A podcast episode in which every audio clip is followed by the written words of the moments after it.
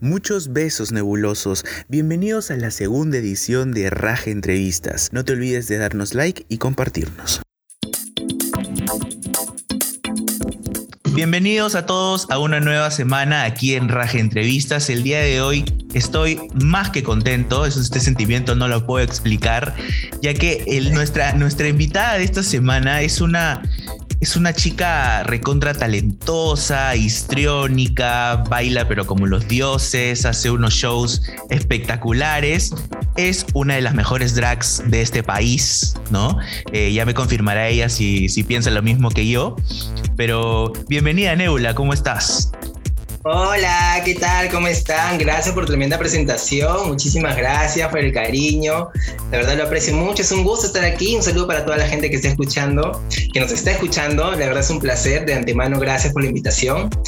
Y este, sí, sí creo de que, de que lo que he hecho hasta el día de hoy es este es reconocido por el público, no lo digo yo, a mí no me gusta decirlo, pero debo decirlo que mis seguidores siempre me lo recuerdan y sí creo que soy una de las mejores. Creo que hay mucho talento, creo que hemos avanzado un montón con el pasar de los años, pero tengo que creérmela, José Eduardo, tengo que creérmela, así que yo diría que sí, soy una de las mejores. Exacto. Y no te preocupes que aquí, aquí hay un fan que te, que te dice que sí, eres una de las mejores, sino la, la, mejor.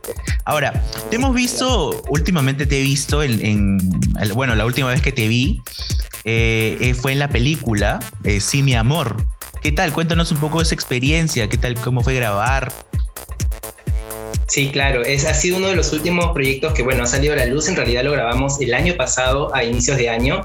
Este, y súper, bueno, la experiencia, les cuento a todos, súper linda. Además que estábamos pasando por un momento súper difícil, o sea, comienzos del año pasado, estábamos con todo el tema de la pandemia, más este, recién habíamos salido hace unos meses de la cuarentena, entonces todo era mucho más fuerte. Entonces nosotras, al menos los artistas como yo, que siempre han estado acostumbradas al público, al contacto con la gente. De hecho, no teníamos ahorita muchos eh, eventos, ni en las discotecas, ni masivos, ni privados, ni nada, porque ni siquiera habían vacunas. Entonces, estaba casi así cositas virtuales y lo que se podía. Entonces, se presentó esto de la película y fue como que yo decía, hice mi casting y pasamos todas los, las etapas de, ¿no? Para poder quedar. Y cuando me dijeron, sí, quedaste, vas a tener un personaje, vas a estar, dije, ¡yeah! Dije, qué chévere, qué bonito, porque hace tiempo como que extrañaba bastante. De hecho, nunca había estado en una película en cine a nivel nacional, eh, con un papel, con un personaje, con un guion y todo. Sí había hecho teatro, pero eh, este, nunca he estado en una película, ¿no? Entonces este, fue una experiencia súper linda, súper linda trabajar con gente. De hecho, ya conocí a algunos de vista y había compartido con otros, pero en general eh, estar cerca de, tan, de gente tan profesional es súper, súper bonito. Absorbiendo todo lo que podía, viviendo el tema de las grabaciones, tenemos que levantarnos muy temprano. Tú sabes de que, bueno, si no lo saben, les cuento, el tema de un drag implica mucha producción de tiempo. Eh, tenía que levantarme muy temprano, a veces nos citaban la grabación, empieza a las seis y media en Cieneguilla Imagínate, yo me listo con mínimo dos horas de anticipación. Entonces yo me tenía que levantar casi a las 4 de la mañana para alistar. Y bueno, ya tenía mis cosas listas, pero para terminar de alistarme y salir y ir al, al set, a la locación que nos tocaba grabar. Pero súper lindo, todo súper bonito. Escúchame, esa, esa escena de, digamos, de la despedida de solteras, de, la pareja, ¿no? De, en este caso de Gida y Julián, cuando salen con las luces de neón, eh, todo con Monique, la verdad es que yo la vi y me quedé pero impactado porque es muy buena. Que, igual y ustedes salieron, pero demasiado esplendorosas, regias todas. Este, me parece que estuviste con Egocéntrica y con Shamsi, ¿verdad? Sí, en realidad en esa escena, eh, bueno, los, las que tenemos personaje y guion éramos nosotras tres, pero sí, justo la escena que tú estás nombrando, nos invitaron a, otras drags también y este, habían varias con las que yo he trabajado también en Vale Todo. Y fue una escena súper chévere, como tú dices, porque justo la despedida, entonces era como que los estaban llevando así al, al, al máximo de la diversión, así de la perdición y con todo, entonces ahí aparecemos nosotras. a ponerle esa chispa, de, ¿no? de, fiesta y de, descontrol. Exacto. Ahora, vamos a adentrarnos un poco a tu carrera. Quiero, que, quiero saber y quiero que le cuentes al público cómo nace Nebula. A ver, Nebula nace en, la verdad nace en Vale Todo, en la discoteca donde trabajo hasta el día de hoy ya más de 12 años. Tengo más de 12 años como Nebula. contando todo este tema de la pandemia y la cuarentena.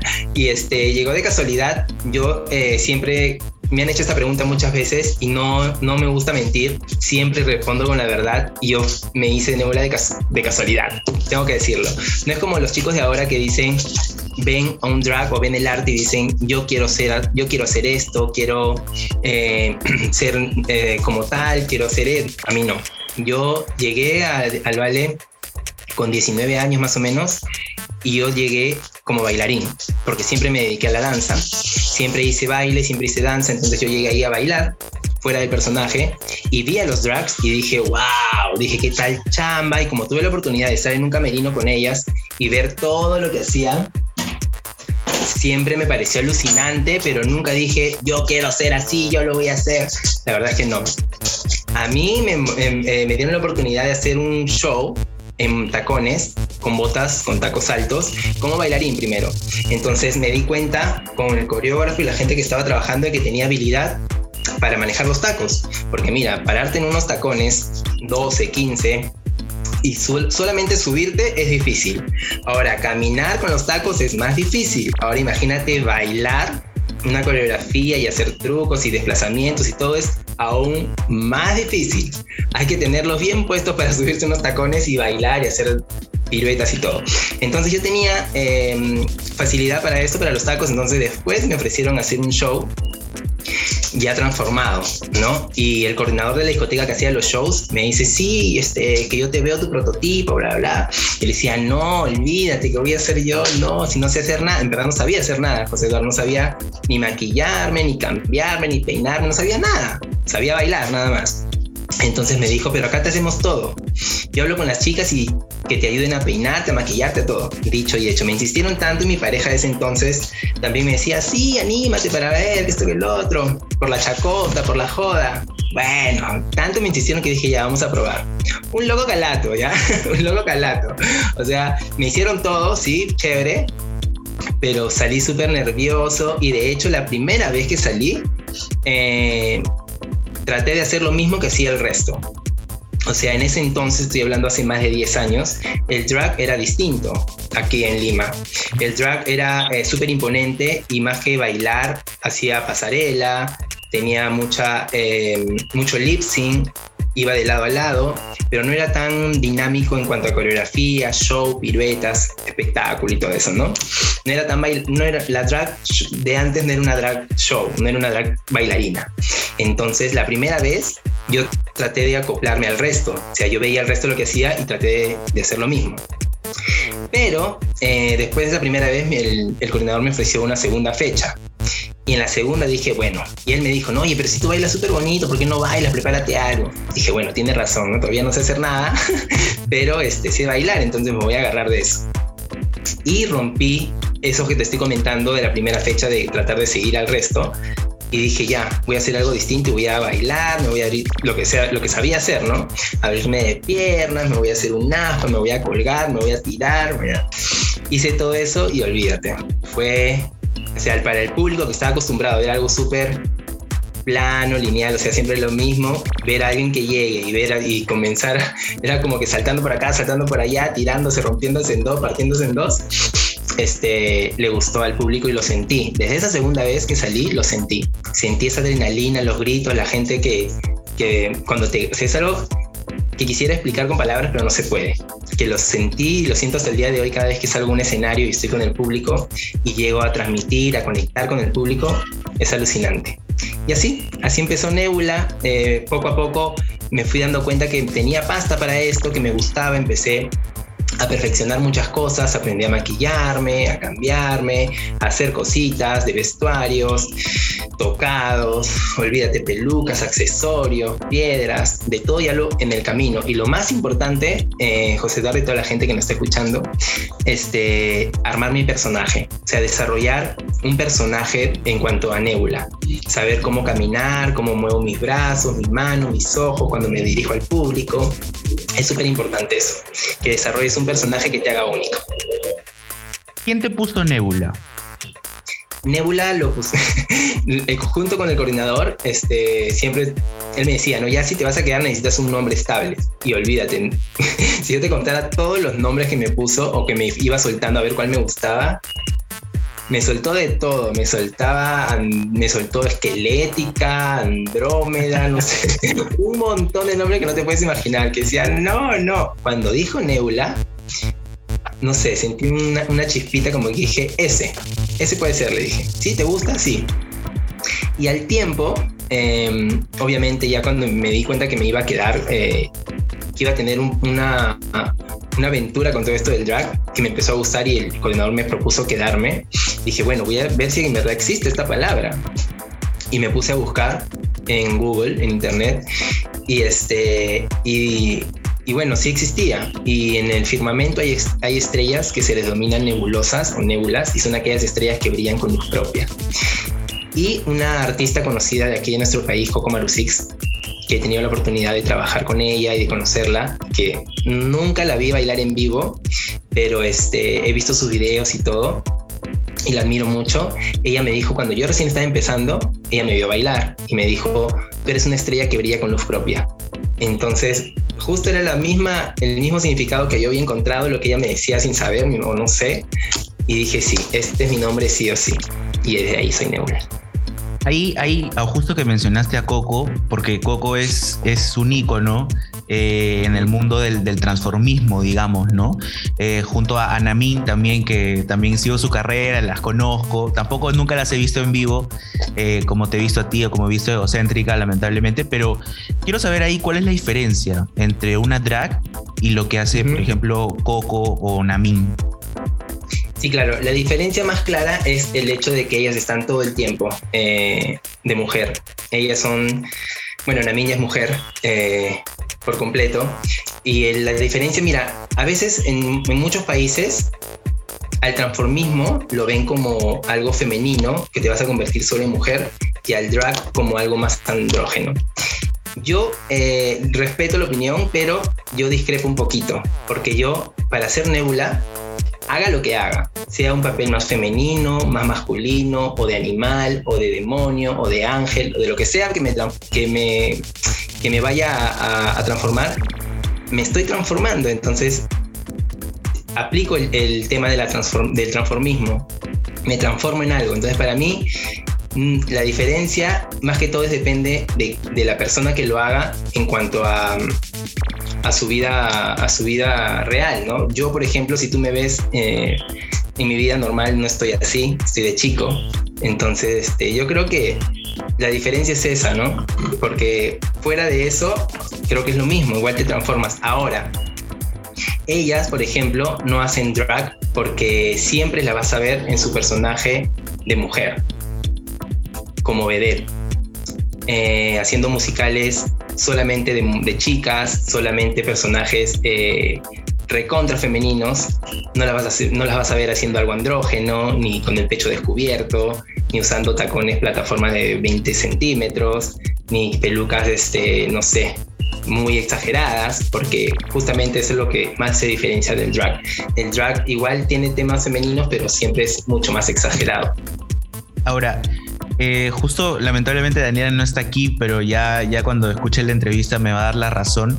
Hemos ido innumerables veces a Vale Todo, porque en Vale Todo eh, se arma la fiesta y es top, top, top. Además, porque hay una música increíble, las drags, sus shows son, son así, o sea, mágicos, la verdad. Y cuando tú, cuando te hemos visto hacer un show, eh, como tú dices, tu característica principal eh, son las piruetas, el baile, ¿no? Eh, la interpretación también que le das al lip sync que haces de la canción eh, que te toca en ese momento y la gente vibra contigo. Yo, yo he visto y yo también hemos vibrado con, con, las canciones, hemos vibrado con tu, con tu forma de interpretarla. ¿Tú qué sientes cuando estás arriba del escenario? Mira, esa es la idea, llegar al público. Yo he visto varios, eh, he tenido la oportunidad de estar cerca de muchas personas y no todos logran eso, no logran conectar con la gente. Puedes ver a alguien muy producido, muy bonito o con muchas cosas, pero yo creo que lo más importante es que eh, el público llegue a conectar, que tengas ese poder de transmitir y de que la gente goce con lo que estás haciendo, disfrute como tú dices, sea eh, un momento explosivo por un baile o una coreografía, o en un momento eh, más dramático como un lip sync o una balada o una canción más fuerte, ¿no? Donde no necesariamente tienes que bailar, pero te toca eh, llegar al público de tal manera que se siente identificado con lo que estás cantando. Yo la verdad siempre eh, tengo, bueno, nosotros en, la discoteca tenemos la, facilidad de que cuando tenemos musicales a veces o eventos, tenemos la facilidad de escoger nuestros temas. Yo cada vez que escojo un tema, es un tema que más o menos está relacionado a lo que vivo en ese momento en mi vida. Sea de desamor, un poco, a veces de amor o de despecho, ¿no? Eh, siempre me queda algo, porque soy un ser humano, igual día a día voy viviendo distintas cosas, entonces siempre lo que a veces hago tiene que ver un poco, está un poquito relacionado a mi vida real, a lo que estoy pasando en ese momento. Entonces siento que eso me ayuda a, a conectar más con el público. Entre... Porque lo siento desde el fondo. Desde el corazón. Sí.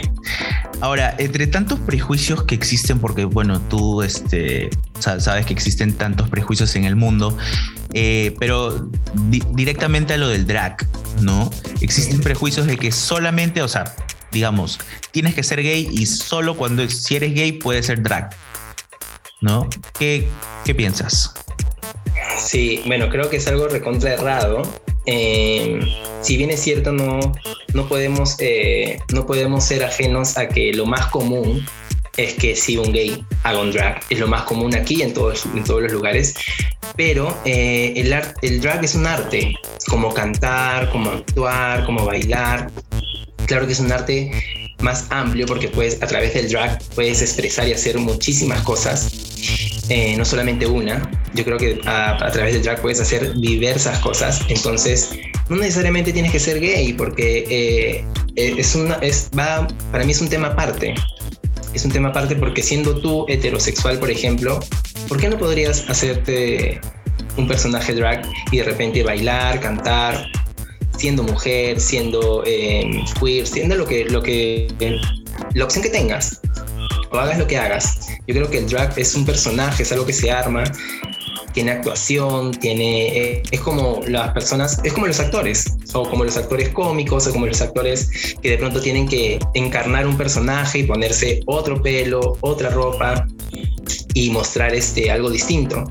Entonces el tema de, de la opción como te repito, si bien es cierto, el común denominador es que sea un gay, no necesariamente tiene que ser así, cualquiera puede ser un drag cualquiera. Yo he hecho le he hecho vivir acá en casa a, mi mamá una vez el, eh, la transformación en drag y la dejé por varios, varios minutos porque le gustó y que viva la fantasía. Mi hermano heterosexual también lo he cambiado una vez, simplemente por el hecho para que sientan y que ellos se sientan y, vivan la experiencia y digan, un día me transformé de drag.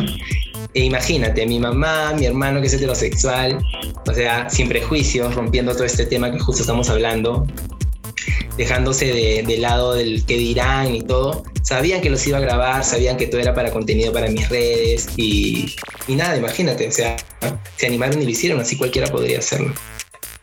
No, no sé si a ti también te pasa, pero ahora que hemos estado conversando de este tema, a mí me, me preocupa mucho el, el hecho de que influya bastante tu opción sexual en lo que hagas, ¿no? Porque, como tú dices, ser drag es un arte, tú llevas entretenimiento, llevas, eh, no sé, interpretación en las canciones, llevas piruetas, llevas todo lo demás yo no, digamos que no veo la relación de por qué tendríamos que, preguntarnos si es gay, si es hetero, si es mujer, si es queer o, lo que sea, ¿no?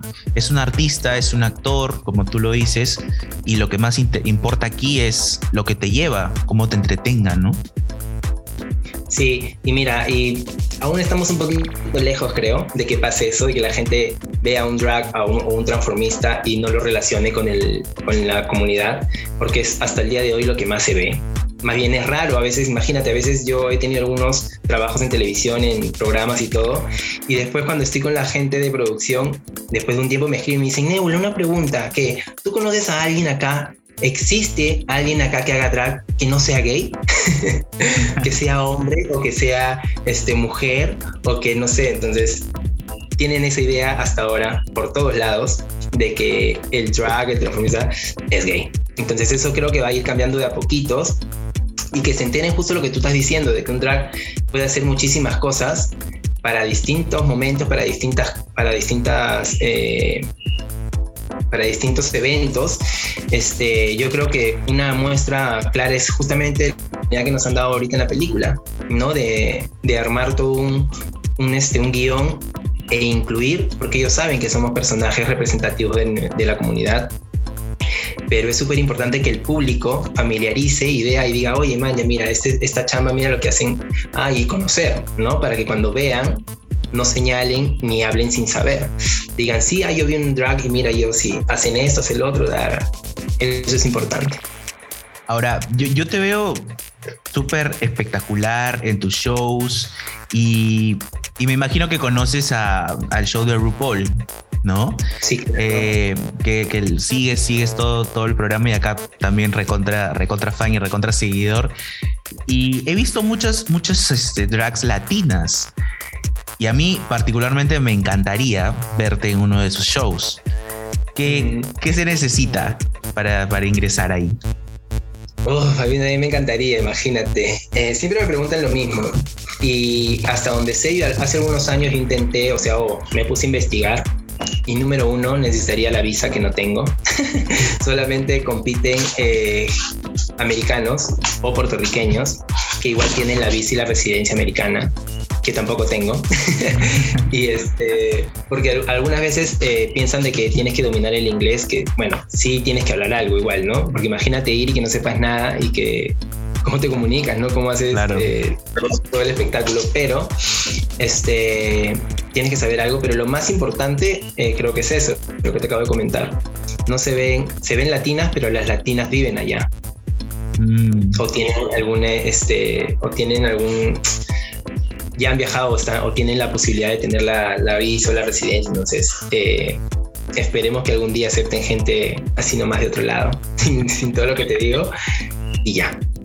Una vez escuché una volada, una volada de que iban a armar como una especie de show, así como están haciendo en España, en Canadá y en otros, otros países de Europa, también lo iban a hacer un, este, con países de acá de Sudamérica.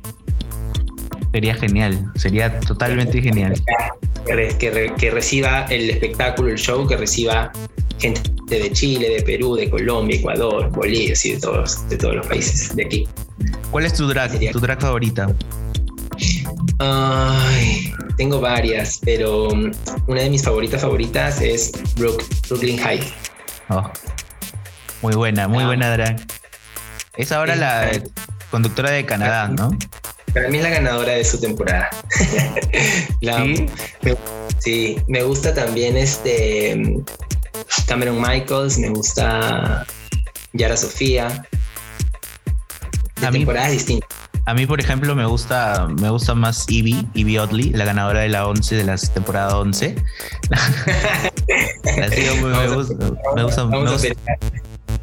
me, gusta, Valentina, también me parece que es una drag muy buena.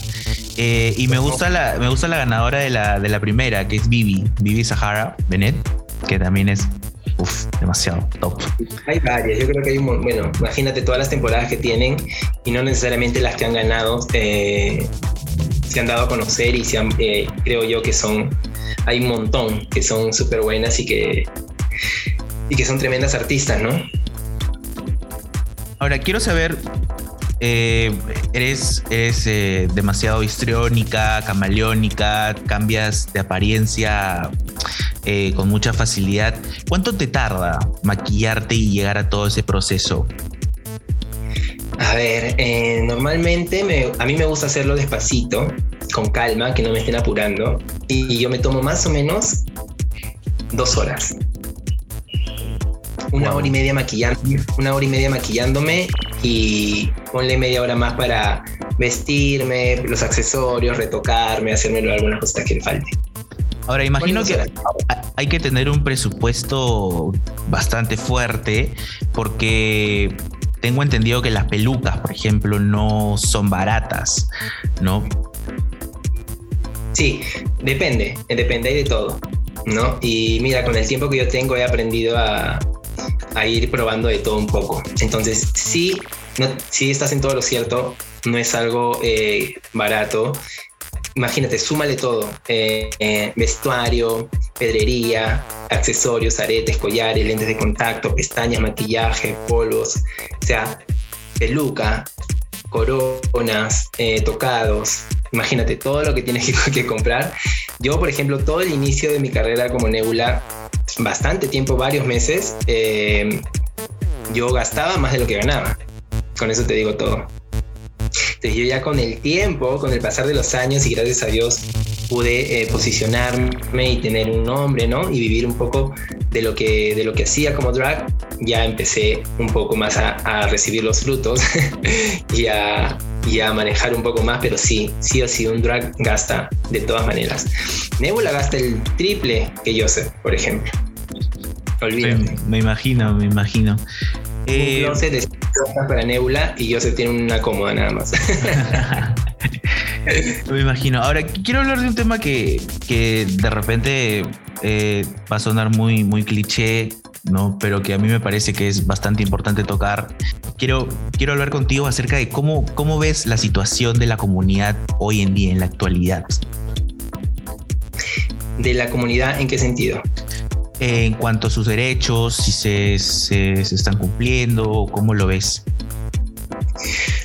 Bueno, yo creo que, a ver, es un tema que ya se ha hablado un montón de veces y bueno, creo que se tiene que hablar para seguir este, dándonos a notar y para seguir justamente por eso. Yo creo que nosotros seguimos luchando, seguimos marchando, seguimos haciendo bulla y vamos a seguir haciéndolo hasta el día que se nos reconozca eh, nuestros derechos por igual. Creo de que con el pasar del tiempo hemos ido avanzando de a poquitos.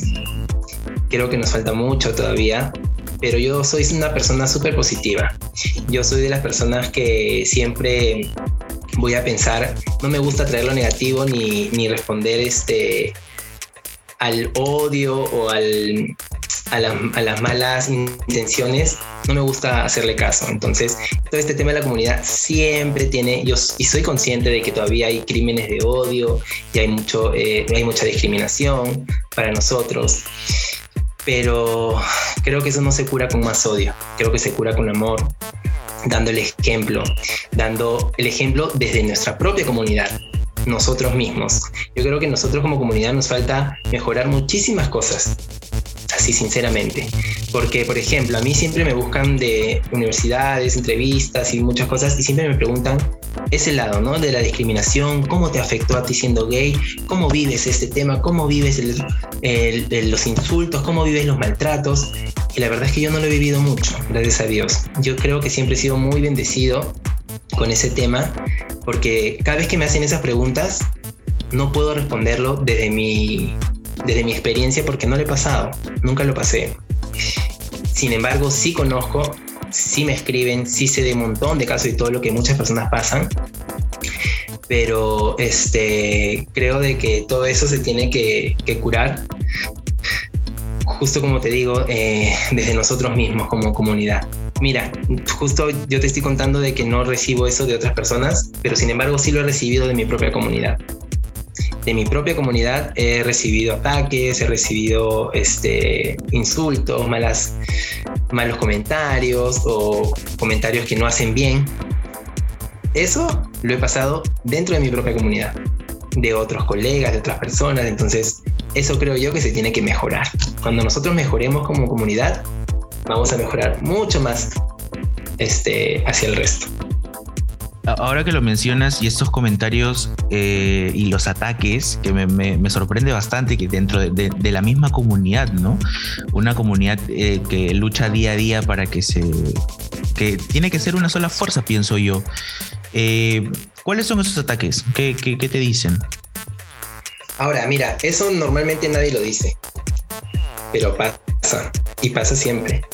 Pasa siempre, por ejemplo, eh, no sé, me ha pasado algunas veces, igual como te comento, yo no le hago mucho caso, prefiero hacer caso omiso cuando pasa eso, pero no puedo ser este tampoco eh, ajeno, porque igual hay gente que me escribe todo el tiempo, siempre que me, por cualquier cosita están que me mandan un screenshot o me escriben, oye, mira que ha pasado esto, te he visto acá, te he visto allá. Me ha pasado, por ejemplo, en un momento bailé en la televisión en un programa y de pronto me escriben y me mandan un screenshot de otro artista que está publicando cosas eh, de mí, ¿no? Que, que, ay, que no me parece que se haya puesto esto, ay, que qué feo se le vio esto, ay, que no sabe esto, que la verdad. Y cosas así, ¿no? O sale otra artista de otro lado a decir, ay, ¿cómo se le ocurre a tal a, a Neula hacer esto, el otro, el otro? Ay, que Neula. Y siempre son de mi propia comunidad. Y sabes, ahora que, estamos hablando de esto, me parece pertinente mencionar, y me imagino que tú has escuchado y has visto eh, a Adolfo Aguilar, que hace unos días, eh, digamos, salió del closet eh, públicamente. Y ahí hay, una, hay una opinión que tengo y, que no sé si la compartas o, o qué opines, pero a mí me parece que el hecho de, tener que salir del closet, o sea, tener que decir o tener la presión de los que están dentro de la comunidad, digamos, tener la presión de decir quiénes son, eh, y en algún momento tener que pasar por ese momento y decírselo a su familia, no lo sé, me parece una, un momento hasta innecesario de, de pasar, ¿no? Porque digamos que a los heterosexuales no, no les pasa que tienes que tienes que juntar a tu mamá o a tu papá, sentarlos y decirles, mira papás, soy heterosexual, ¿no? Entonces, me parece que de repente sí, pues es un mundo, un mundo ideal, pero siento que es tan innecesario y tan una presión tan, tan injusta, injusta es la palabra injusticia, por, o sea, ¿por qué ¿Por qué sí tengo que decirle que yo soy gay y por qué el heterosexual no tiene que decirle que, es heterosexual, no? Justamente ahí eh, radica lo que estamos hablando, ¿no? No hay igualdad todavía. No vivimos en un mundo este, de, de cosas equivalentes tanto para gays como para, para heterosexuales aún estamos en esa lucha. Y comparto contigo completamente lo que acabas de decir, me parece innecesario, injusto. Eh, cada quien debería ser libre de decir o contar o, de no hacerlo, por último. Debería ser este, una decisión de cada persona y no verse forzada o obligada o, o por tanta carga, ¿no? De, imagínate en este caso que estamos hablando de Adolfo, de la prensa, de los espectáculos y todo lo que, lo que, se, lo que uno a veces consume ¿no? y ve para poder, como tú dices, o sea, salir y ya, ¿no? Soltarse y sentirse libre. Igual yo creo que es una gran, este, cuando las personas logran eh, decirlo públicamente, abiertamente, creo que se siente una, igual para nosotros es, a mí me pasó, no sé si a ti, una, grande, una gran liberación, ¿no? Yo el día que decidí contarles en mi casa, hace varios años, sobre mi opción, después de eso, eh, José Eduardo, yo no había quien me señale, ni que me importe el que dirán. O sea, yo sabía mi mamá, mi papá, mis hermanos, y para mí, y, y bueno, gracias a Dios tuve el apoyo de ellos hasta el día de hoy. Entonces, para mí era suficiente. Eso. Una última pregunta ya para, para terminar la entrevista ahora que mencionaste a tu, a tu familia, al apoyo que te dieron y, todo lo que, todo el, digamos, como que el aval que te dieron para, hacer lo que haces, ¿cómo fue la reacción de tu, de tu familia al verte por primera vez en drag, en un show? ¿Han ido a verle todo? Me imagino que sí. Sí, varias veces. Bueno, mi papá solo dos. Mi mamá sí, uff, olvídate, se ha emborrachado ahí conmigo. sí, sí he tenido la oportunidad. Bueno, eh, al tiempo que yo decidí contarles, yo empecé como Nebula, e igual siempre yo creo que ese ha sido un poquito el temor en casa, ¿no? De, que si yo quería hacer alguna transición o si eh, antes de ser Nebula o si este, en algún momento iba a estar todo el tiempo de mujer. Entonces, esa era una de sus dudas más grandes aquí en mi casa, pero no era mi caso. Hasta el día de hoy no, no lo es. Entonces, cuando empezaron a ver mis cosas de prendas de mujer o maquillaje y todo eso, de una les conté, ¿no? Le dije, ma, estoy empezando a bailar, no solamente a bailar como Joseph, sino estoy desarrollando un personaje que es un drag, entonces le empezaba a mostrar videos, fotos. Y desde el comiencito decidí contarles y, y nada, les pareció, de, primera les parecía como que un poco eh, raro, ¿no? Me decían, sí, pero te queremos ir a ver, ¿no? Queremos ver. Y así fue. Los llevé, primero llevé a mi mamá, en ese entonces mis papás estaban separados, entonces este, yo paraba más con mi mamá. Entonces fue mi mamá con mis hermanos y este, con dos de mis hermanos, porque nosotros, yo soy el, mayor de cuatro, somos cuatro. Entonces en ese entonces el menor era el, el, último era menor de edad, entonces no podía ir a la discoteca, pero los otros dos sí. Entonces eh, me vieron y les encantó. La primera vez que mi mamá me vio se puso a llorar y este y al rato bueno ella logró ver el show y tú bueno tú que has, estado en la discoteca a la gente le gusta gritar y hacer todo ese todo ese escándalo ese bochiche entonces dijo qué loco cómo la gente te grita cuando tú sabes, bailas y sales todo qué bonito y así fue. Siempre sentí el apoyo de ellos. Siempre han estado preguntándome desde ese día, desde la primera vez que decidí contarles cómo me iba, qué me tocaba hacer, a dónde me iba de viaje, dónde iba a bailar y dónde iba a estar sin ir muy lejos, en la cuarentena que tuvimos por todo ese tema del COVID, ellos me ayudaban eh, a armar mi backing o lo que tenía que hacer para mover, para tener espacio para bailar o luces. Entonces, como estábamos ahí todos, mi mamá, mi hermano, todos estaban ahí preocupados que, oye, ¿qué puede hacer este Neu? ¿Qué puede hacer eso? Porque me dicen Neu acá también, alucina. a veces mi mamá, mi sobrina, todos me dicen Nebu, Nebu. Hasta mi papá. Mi papá llega, me, me ve acá, me dice Nebu. y bueno, mi papá también ha ido a verme dos veces. Y, qué bueno, qué bueno que tu familia, bueno, digamos que es un caso poco inusual. Espero que ya se vuelva un caso común en el futuro, pero que tu familia te apoye, tu familia esté ahí, eh, te dé todo el apoyo que necesitas. Eh, cuando, bueno, cuando les dijiste que, eras, este, que eras gay y, y normal, ¿no? O sea, la verdad es que eh, espero yo, espero que en algún momento eso se vuelva más común, que las familias apoyen a sus, a sus hijos, a sus hijas, ¿no? Porque no cambian en nada, simplemente es un, gusto, ¿no? tu opción, no, tu esencia no cambia. Me encanta que lo hayas preguntado porque yo siempre comparto eso. Comparto eso porque me parece súper importante el amor de familia, el apoyo para las personas, así, eh, bueno, para, para, todo el mundo en general, ¿no? o sea, no solamente con el tema de poder contar que seas gay, sino para poder contar cualquier cosa. Creo que es sumamente importante eh, que te respaldes de tu familia, de las personas más cercanas y las que tienes aquí, ¿no? Eh, porque hay muchas personas que no les pasa igual y necesitan buscar en otros lugares y creo de que eh, es sumamente importante el, el amor de tu núcleo familiar, de tu papá, de tu mamá, de tus hermanos.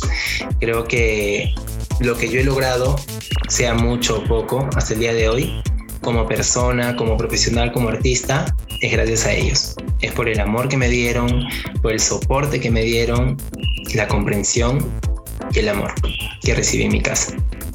Bueno, Nebula, hemos llegado al final de esta entrevista, lamentablemente, porque la verdad es que yo me podría quedar conversando contigo, pero tres horas más, y, sobre el drag, que es un, un, arte bastante interesante, eh, bastante incomprendido hasta ahora, ¿no? Eh, pero muchas gracias.